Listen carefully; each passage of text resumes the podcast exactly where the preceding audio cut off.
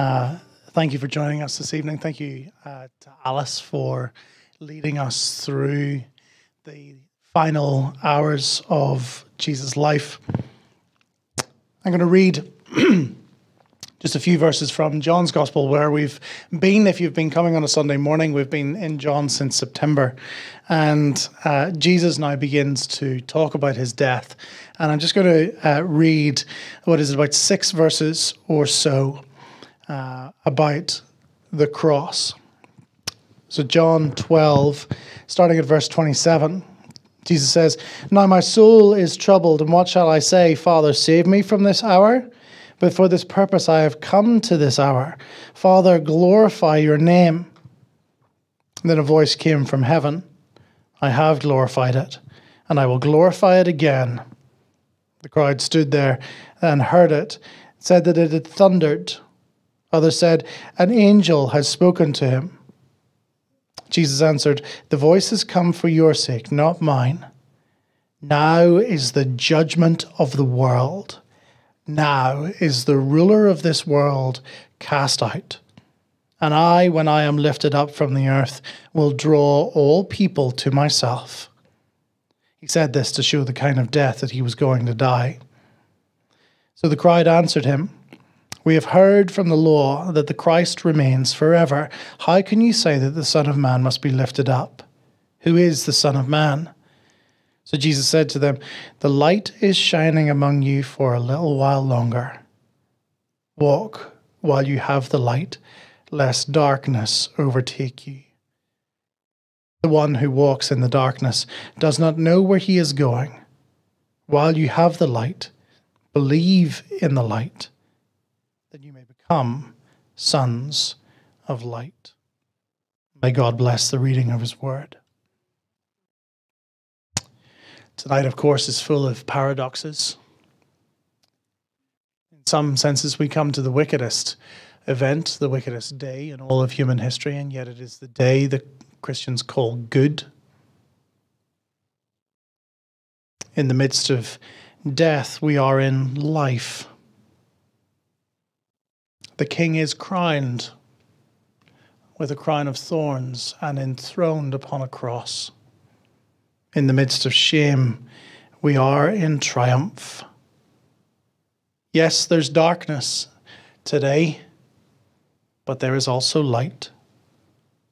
When the Christian, uh, when Christians uh, all through history, and when uh, the Bible writers, in fact, reflect upon this day and reflect upon the cross of Jesus, uh, they do not look at it first and foremost as a tragedy, though it is.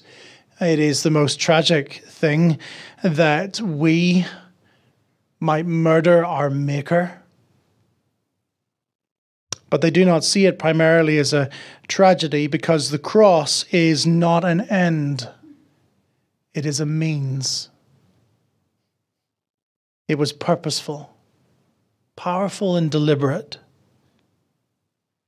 One of the purposes of the cross is laid before us here in the verses that I read. Jesus tells us what we are supposed to see when we behold the man upon the cross. When we reflect upon the cross of Jesus, he tells us what it is we're supposed to be looking for. Let me remind you of some of the verses that I just read. He says, "Now the hour has come. Father, glorify your name." And the voice from heaven, "I have glorified it and will glorify it again." Or just on up, another verse just above in verse twenty-three of John chapter twelve, he says, "Now the hour has come for the Son of Man to be glorified." So, folks, as we reflect upon Good Friday, what are we supposed to see? Are we so supposed to see the sorry, petty end of a promising life? A life cut short, snuffed out in its prime, thirty-three years old? No, we're not supposed to see tragedy.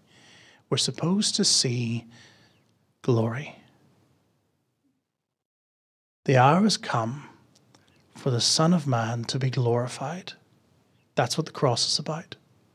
It's about seeing the glory of God. Now that messes with our heads slightly, doesn't it? Because we think of glory in terms of uh, majestic displays of power and pomp and circumstance and, uh, and white horses and uh, carriages and parades. Not so with our God.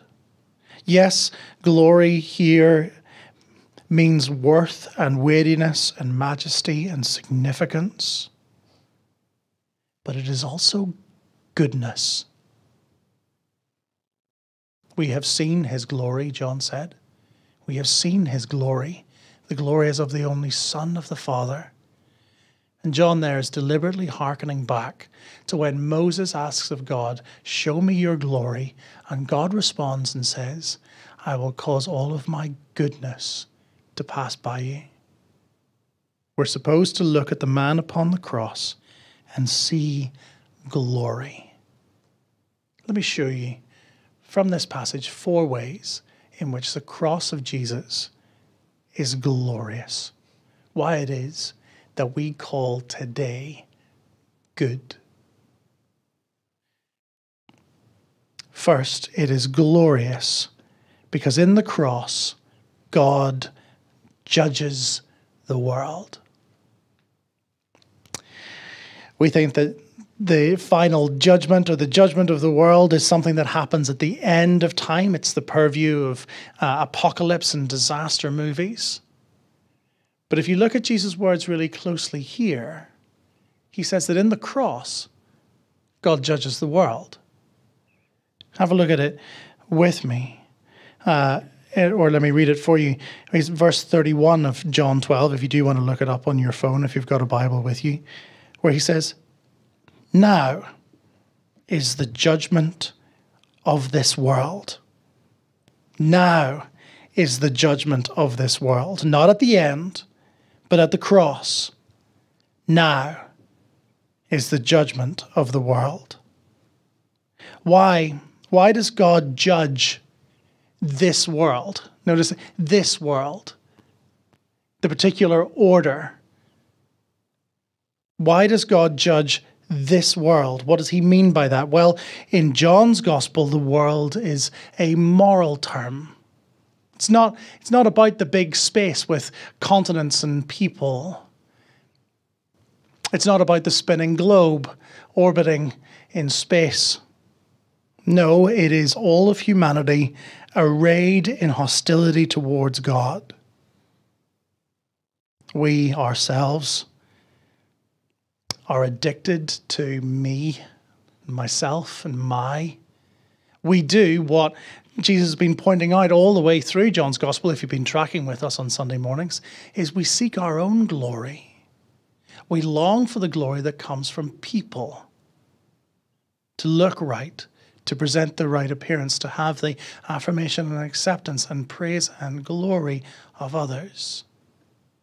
And we forget about the God who made us. Not only that, but in pursuit of that glory, in pursuit of our own ends, we harm others.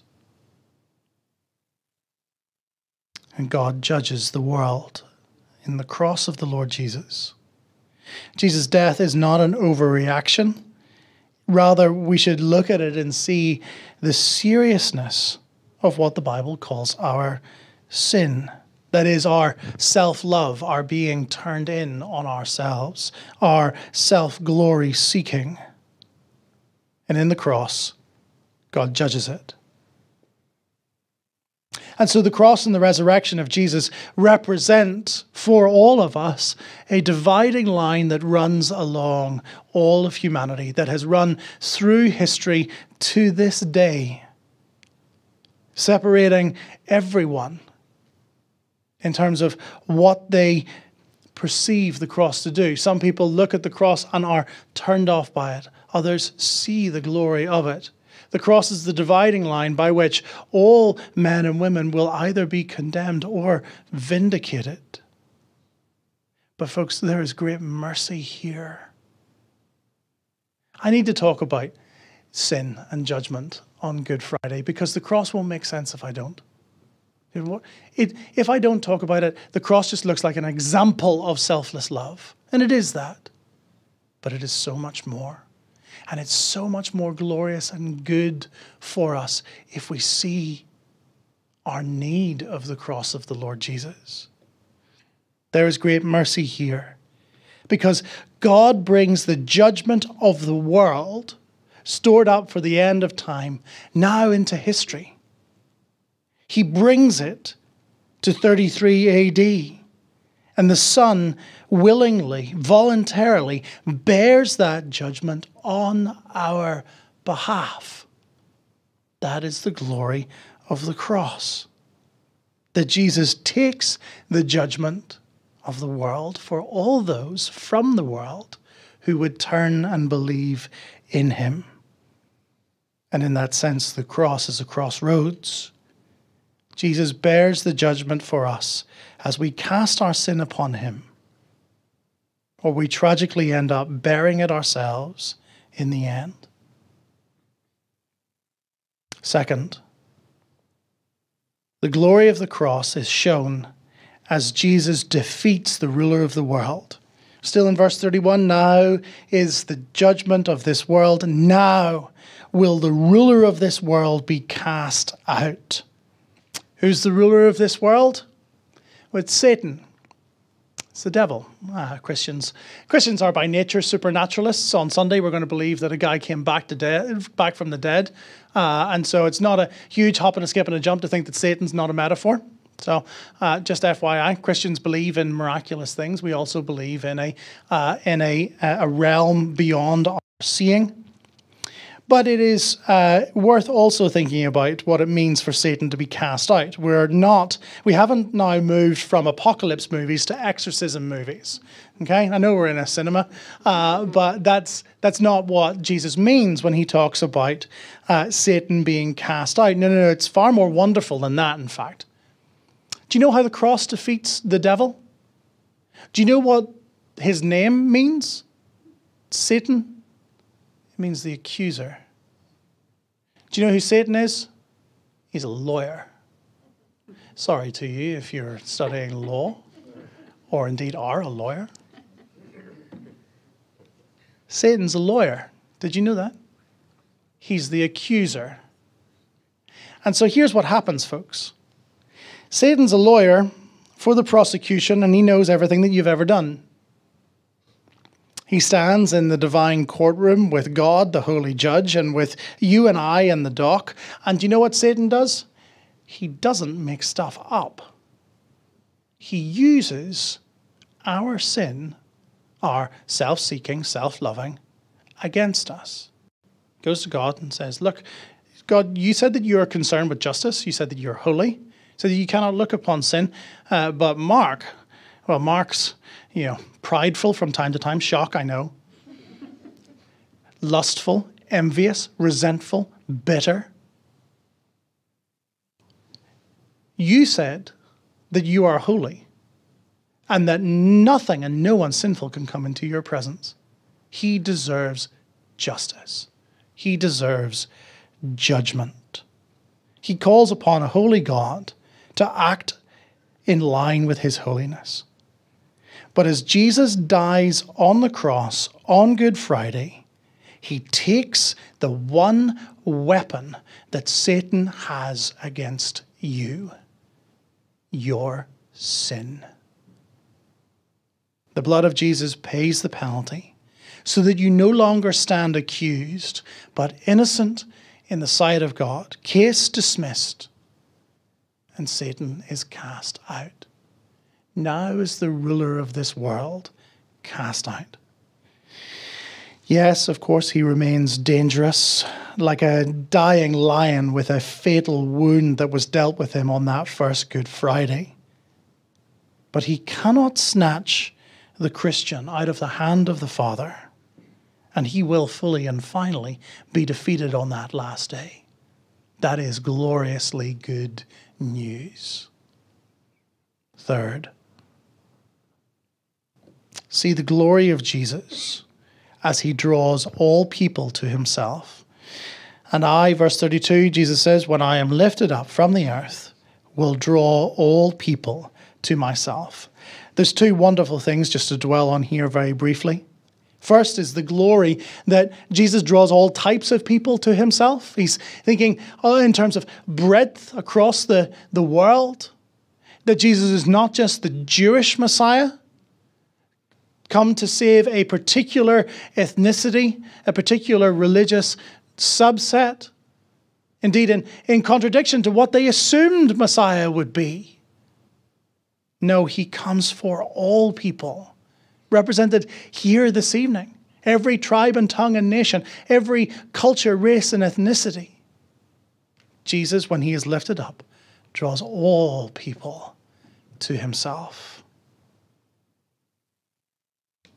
But the second glorious thing about this is perhaps slightly more opaque, but it is this: the glory that Jesus saves all his people, that not one of them would be lost. We kind of tend to think of Good Friday, or we think of the cross of Jesus, as making salvation vaguely possible. That what Jesus does is he, uh, he uh, loosens the jar on salvation. And what we need to do is we need to take it off all the way and, and take the, the goodies that are inside. Or, or, or he, he kicks open the door of heaven, and it is our job to walk through it. That's not what's happening at the cross. That's not what the cross is about. The cross is the Good Shepherd laying down his life definitively, finally, for his sheep. The cross doesn't just make salvation vaguely, generally possible. He actually saves those who are his. He actually purchases them. It is definite. And that is such good news. That God actually rescued people at the cross. The cross decisively saves all of Jesus' sheep, all who would believe in him, all who would be saved by his cross. None are lost, none are snatched away, none are left behind, but all are brought from death to life. And finally, the final glory of the, the cross, as it were, is right at the end of this passage. It is the glory in God making us sons of light, making us sons and daughters of the light. Verse thirty-six, while you have the light, believe in the light. Believe in the light. Why? That you may become sons of light. The darkness of Good Friday could never overcome the light of the world. The light of the world cannot be extinguished, and as Jesus plunged into the grave on that Good Friday and laid down his life willingly only to take it up again on that Sunday morning, and as he walked from that tomb, as we will remember and celebrate on Sunday, light shone forth and now radiates through the cosmos and down through the generations to each one of us. But not only that, there is an invitation here. Jesus says, believe in the light. That's him. He's talking about, he said earlier, I am the light of the world. He's inviting from the crowd faith in himself as he goes to that hour where he will be lifted up, where he will glorify the name of the Father, when he will draw all men to himself. He's saying, believe in me as I go to do that. Believe in the light so that you may become sons of light. That is, heirs, having that, that family likeness, that, that D N A. And so the Christian uh, doesn't just look at the cross as, uh, as something that we observe, but we hear the invitation, we hear the call of Jesus to follow and to trust and to believe and to be transformed by everything that he is and has and has done for us. He invites us to be participants in that light, to be changed by it, to be walk, to walk in it, to be transformed from one degree of glory to another as we, each of us, turn from darkness and turn to him who is our light. This, folks, is the glory of the cross this Good Friday. Jesus takes your judgment so that you are forever accepted. He takes your sin and declares you forever innocent. He draws you to himself so that you are adopted, loved, and eternally secure. And then he changes you. He changes you in every way that a person can be changed. The light shines in every crevice of your soul. And he changes your mind. He changes your heart. He changes your values, your loves, your desires. He changes it so that it can be more like him. Sons of the light, following the light of the world. This is the glory of the cross. No, this is the goodness of Good Friday.